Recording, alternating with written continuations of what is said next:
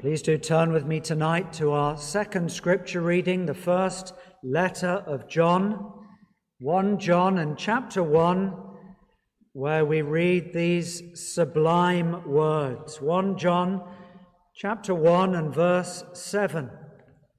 The blood of Jesus Christ cleanseth us from all sin. What joyful words! The great problem of the world has already been solved by the Lord Jesus Christ. Already his blood has been shed. We don't have to look to the future.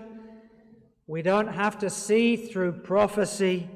We can read these words The blood of Jesus Christ, his Son, cleanseth us from all sin. Well, I want to mention just one small word, just two letters. It's very much one of the themes of 1 John. 1 John gives us a great deal of certainty for the believer. It says again and again, we know, we know. You can follow that little word through. But there's another little word. It's used 20 times by the apostle here in this little letter. Look at it here in verse 6. Did you see it? If, if, verse 7, if, verse 8, if, verse 9, verse 10, if. It's one of those statements. If it's dry tomorrow, well, I plan to go to the park. If it's a condition, if then.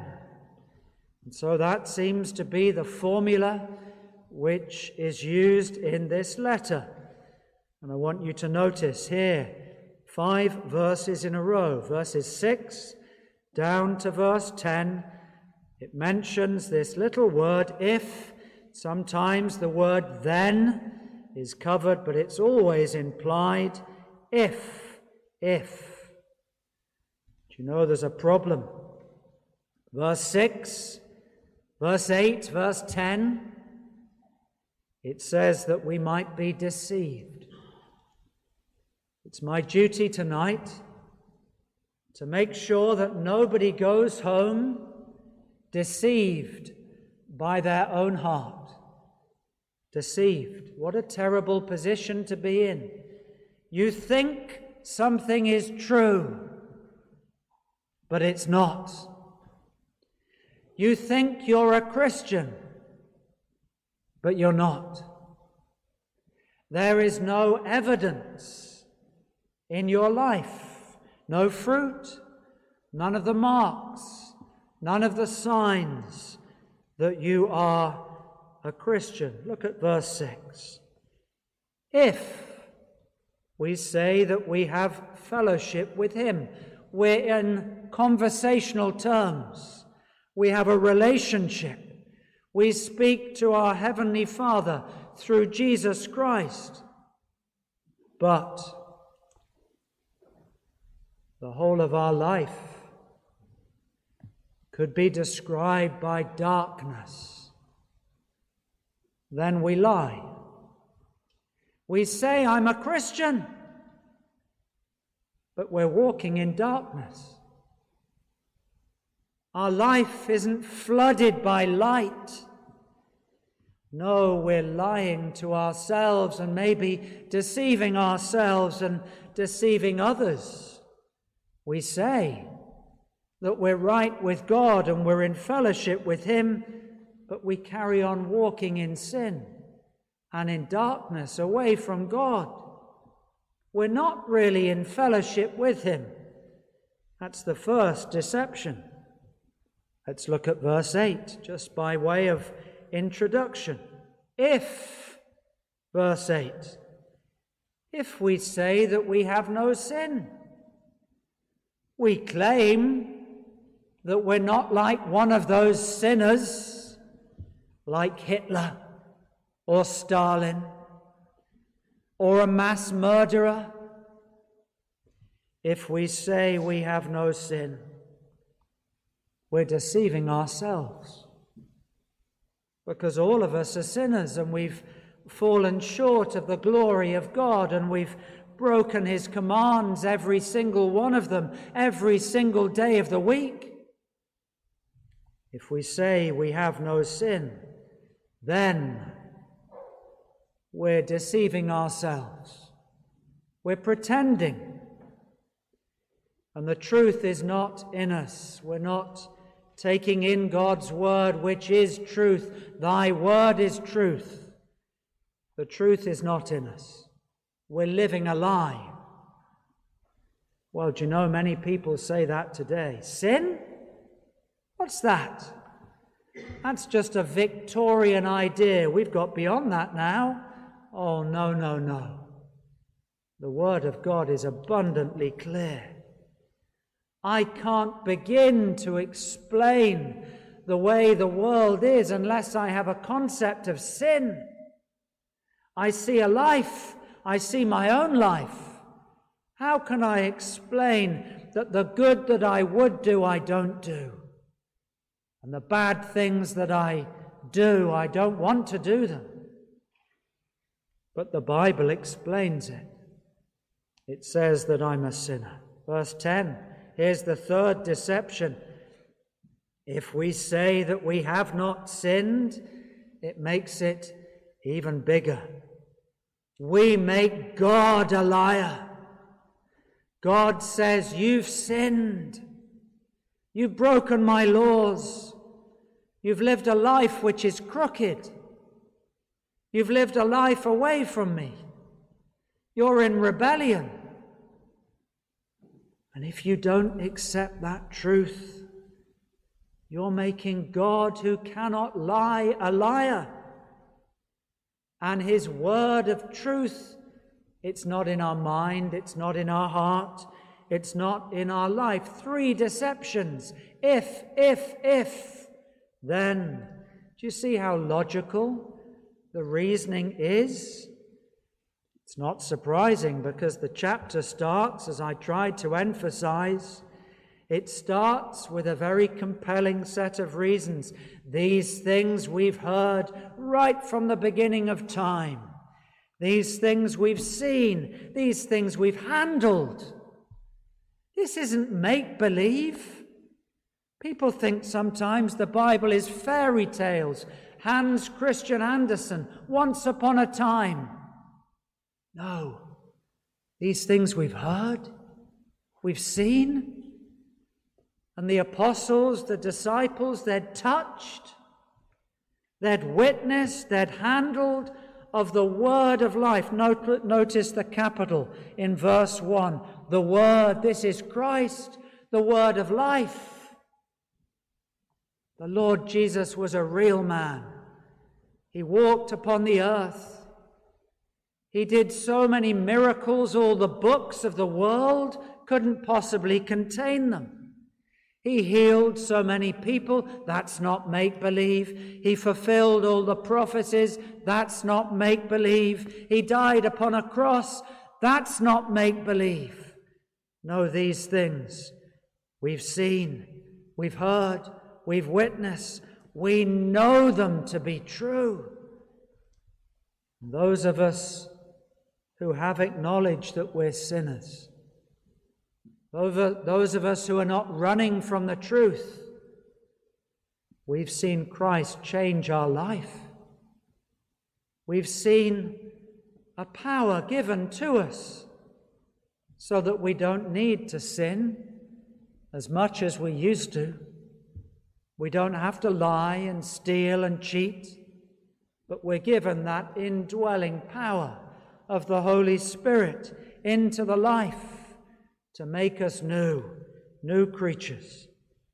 Three disastrous deceptions. Somebody that thinks they're a Christian and they're not. Somebody that says they're not a sinner and they are. And somebody that makes God's truth to be a lie, which it cannot be. So I want to tell you briefly tonight five simple things. I don't want to lose anybody. Five things. Let me give you them at the beginning. The message of God heard by us. Secondly, our sin revealed within us. And thirdly, his blood shed for us. Fourthly, the cleansing given by Christ to us. And then fifthly, the evidence shown that we are a child of God, a Christian, somebody that's been born again, a message, our sin, his blood, cleansing, and the evidence. Let's look at the first heading the message of God heard by us. That's what it says in verse 5. After the introductory remarks that says these things are true, if I was to summarize the first four verses, these things have been written because they are true and they've been written so that your joy may be full. We're short on joy, aren't we, today? This is a world of sorrow and sadness and sin. Do you know, as a pastor, most of what I hear is sad. It's sorrowful. Broken lives, trouble in the family, difficulties in marriage, a child that's gone away from what they knew to be true. And yet these things have been written, verse 4, that our joy should be full. Oh, that's good news. And here's the message. Here's how the joy should be full. This then is the message which we've heard of him. That's a third time he says it. It's not made up, it's been heard. The voice that came from heaven, Jesus Christ. And here is this message three words God is light. Do you know that's quite a surprising message? Usually, when people speak about Christianity today, and you hear these various courses that are done in churches, and you hear people preach and speak, do you know the message usually starts with me? Wouldn't it be good if you had a friend wouldn't it be better if you didn't feel lonely and sad? Wouldn't life be better if you had this and this and this? But you know, that's not the message of the Bible. The message of the Bible starts with God and it ends with God. The first chapter and the first verse. In the beginning, God. That's the place to start. Just for a minute, forget your life. Let's start with God. That's where we start. Well, it's interesting, isn't it? What was made first? The sun? The moon? The stars? No, that was day four of creation. It's very deliberate. The account of creation starts with God. And the first thing that he made was light, because that's God's nature. God is the God that shines light. Light into my life, light into your life, light into the world, and He does it without the sun, the moon, and the stars. Is that right? That's what my Bible says. Let me give you another explanation for why this is right. If you go to the book of Revelation, you find there a verse, you might like to turn to it, Revelation 21 and 23. This is a picture, a vision of heaven, and it says, Heaven is like a city. Let me read the verse. Revelation 21, verse 23. The city had no need of the sun or of the moon to shine in it. Oh, that's interesting. Just like the world when it was made day one, day two, day three, no sun, no moon, no stars, but those days were full of light. And the picture of heaven is that heaven will be gloriously bright. Where will the light come from? It will come from God, who is light. God will illuminate heaven. The city had no need of the sun or of the moon to shine in it, for the glory of God illuminated it. And then look what it says the Lamb is its light. God is light. And the Lamb, that's Jesus Christ. Jesus Christ is light. So the bookends of the Bible tell us that earth and heaven has light, and that light comes from God. And then throughout the Bible, we read of light coming. The Lord Jesus Christ says, I am the light of the world. And then a lovely verse in Psalm 119, that longest chapter of the Bible, all about God's Word. And it says in verse 130, The entrance of thy Word giveth light. It giveth understanding to the simple. Light, light, light, light from God. God who is light. That's the message of the Bible. Isn't that glorious? We don't have to sit in darkness. We don't have to sit in the dungeon, in the prison. We can have the light of God through Jesus Christ, through His Word. That's the message. This then is the message which we've heard of Him and we declare to you, we preach it, we teach it, we show it, we point it. God is light, and in him is no darkness at all. This is a glorious message. In the darkest hour of the night, the light shines the brightest. Churchill said, the darkest hour we live in a dark time today, morally, spiritually. What we need more than anything else is not a new government. We need the light of the glorious gospel of Jesus Christ to shine into our life. So that's our first point. Well, what does this light show? Well, it reveals something that's not very pleasant. Verse 6.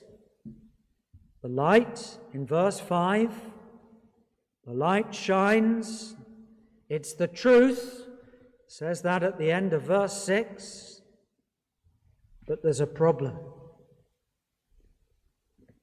Men and women don't want to hear. They're in denial. They're deceiving themselves.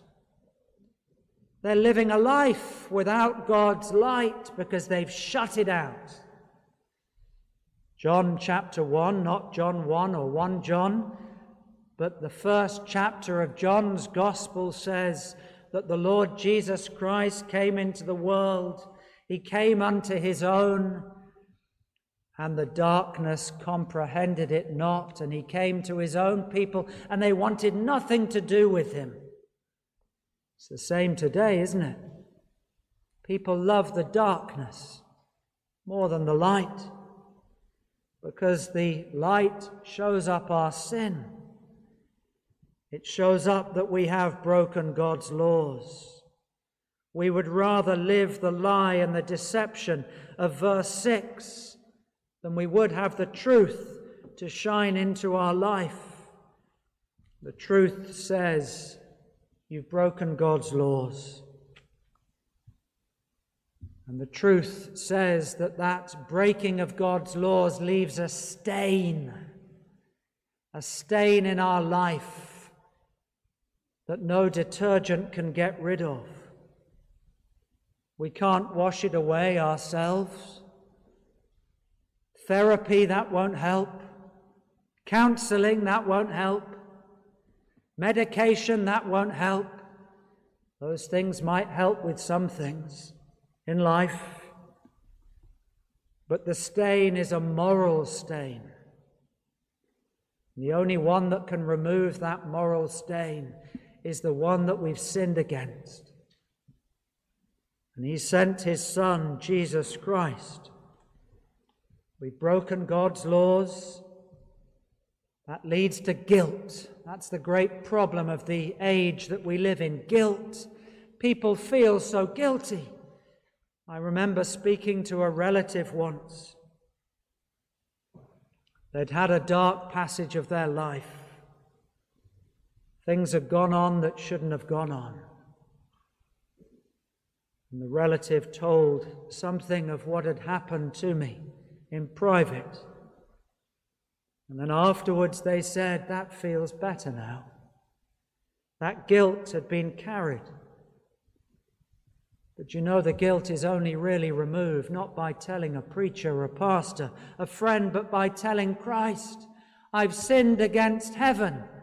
I've sinned against you. I've broken your laws. And I'm carrying the guilt with me. Do you feel guilty tonight? Do you have a guilty secret? Something that very few or nobody else knows. Some people have raped, murdered, stolen, deceived, lived a double and triple life. And the reason they are so uncomfortable is because they carry that guilt with them. You see, breaking God's laws has consequences. It's not just the deed and the thought, it's the stain and it's the guilt that we then accumulate and carry with us through life. What is guilt? It's knowing I've done wrong. And it's that feeling of discomfort, feeling awful about it, feeling uncomfortable with the person I've sinned against, a husband or wife who's committed adultery. And every time they see that person, they know they've done wrong. That's the guilt. And they feel so uncomfortable. But you know, we have a temptation to classify sin. We try and put it in categories, don't we? There's bad, there's okay, and almost acceptable. But you know, sin is sin. Sin is the breaking of God's laws, it's stepping over the line. God has drawn the line. You're either on one side or you're on the other. That's what this light does. This light shows us that we are sinners. We can deny it, we can pretend that God is a liar, but you're just pretending. You can pretend that you're better than others, but nobody honestly can say tonight that you are sinless, perfect, because we've all sinned. Our third heading. Here's the glorious words.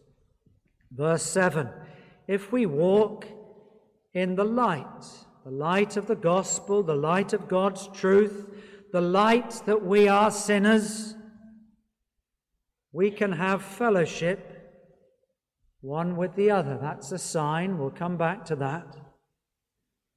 And the blood of Jesus Christ, his Son, cleanseth us from all sin.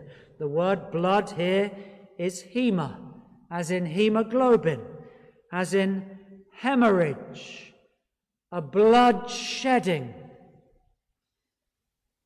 The Bible says a lot about blood. When you went to the Old Testament temple, there was blood everywhere.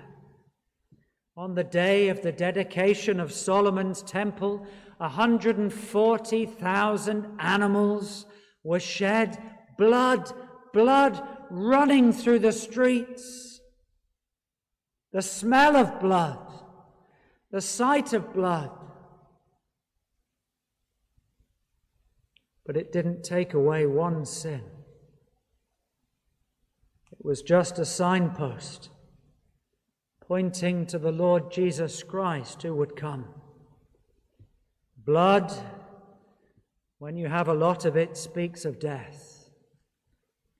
Blood speaks of sacrifice. It speaks of a life given. It speaks of a life given for many.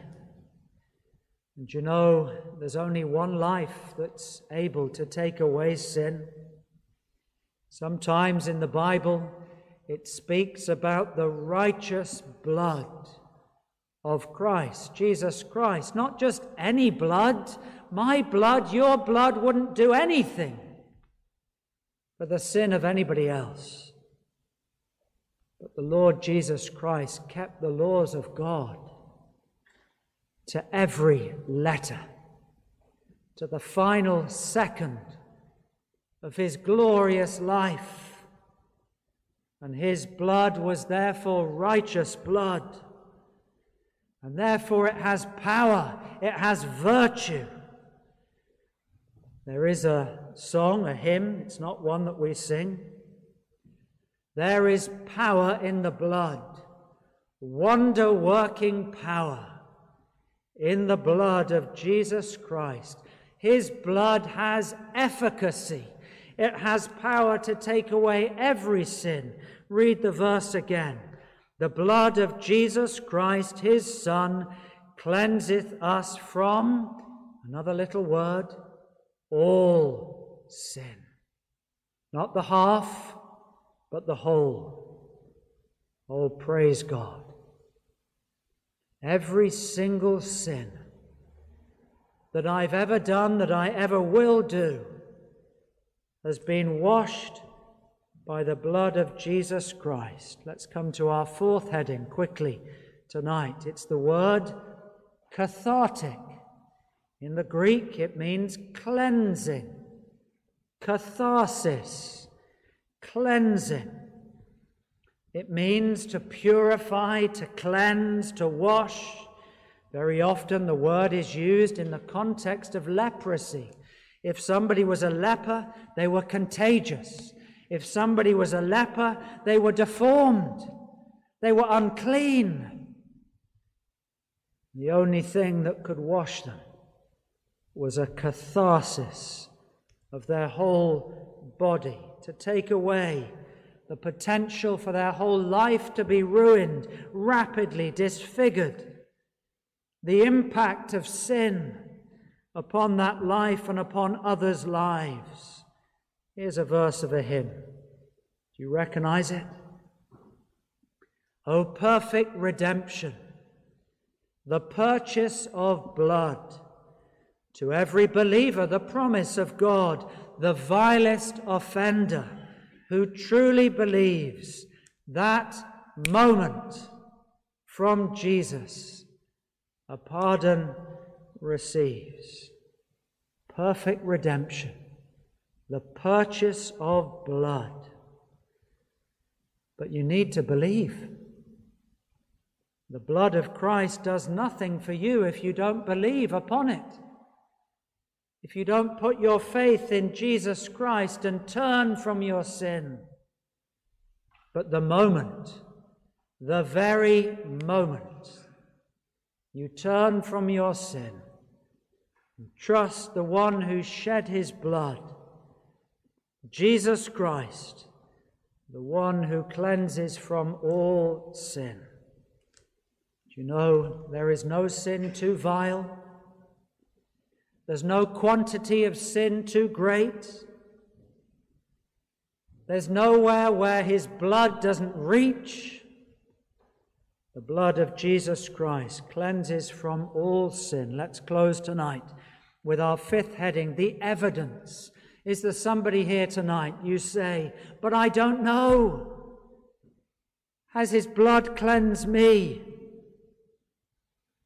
Am I still living in deceit and deception and making God a liar? And I say that I've got fellowship with God, but I'm lying. I'm deceived. Well, what's the evidence? Oh, there's so much of it here. Verse 7 Are you walking in the light? Have you turned away from darkness?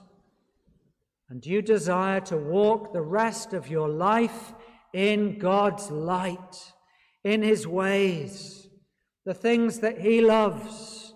Is that the way you want to live your life? If you can say that honestly, then you're a believer in Christ? Do you desire to walk with Him, talk with Him, pray to Him? You can't go a day without praying to Him? Then you're a believer in the Lord Jesus Christ. There's another sign here in verse 7. Do you want to be with God's people? You'd rather be here tonight with God's people than you would be anywhere else. Hearing God's word, fellowshipping one with another. That's your desire. Once you could come and go, but now you must be in the house of God, then you're a believer in the Lord Jesus Christ. What about your guilt? Do you still feel guilty? Or do you have peace in your heart? You know that Christ has taken your guilt, He's carried it away. Once you felt guilty, but now you feel a sense of peace, no longer feeling the guilt that you used to have. Do you know when Saul of Tarsus had been taken to a house on that street called Straight Street, where his life was going to be straightened out. And there was a sign given to Ananias. How would he know this was the right man? Oh, this is what he was told. Behold, he prays. You'll see this man on his knees praying. Is there somebody in your house? They didn't used to pray, but now the family members see them praying. They have to pray. They want to pray. They want to be right with God every day. Is that you? Well, on the account of these evidences, the fruits, You've been saved. You've been converted to Christ. You are walking in the light. Your joy has been made fill, full. Your guilt has been taken away. If that's true, tell somebody. Fellowship with others. The blood of Jesus Christ has cleansed you from all sin, and your joy is full. Let's pray together. Gracious Heavenly Father, we thank Thee for this true and certain word. We don't need to have any illusion. This has been seen and heard and touched. We're thankful for the way in which God's light shows us our sin and reveals to us the only one that can take our sin away. We can be washed in that blood of the Lord Jesus Christ. All sin can be taken away if we believe in Jesus Christ, if we put our faith in Him, turning from sin.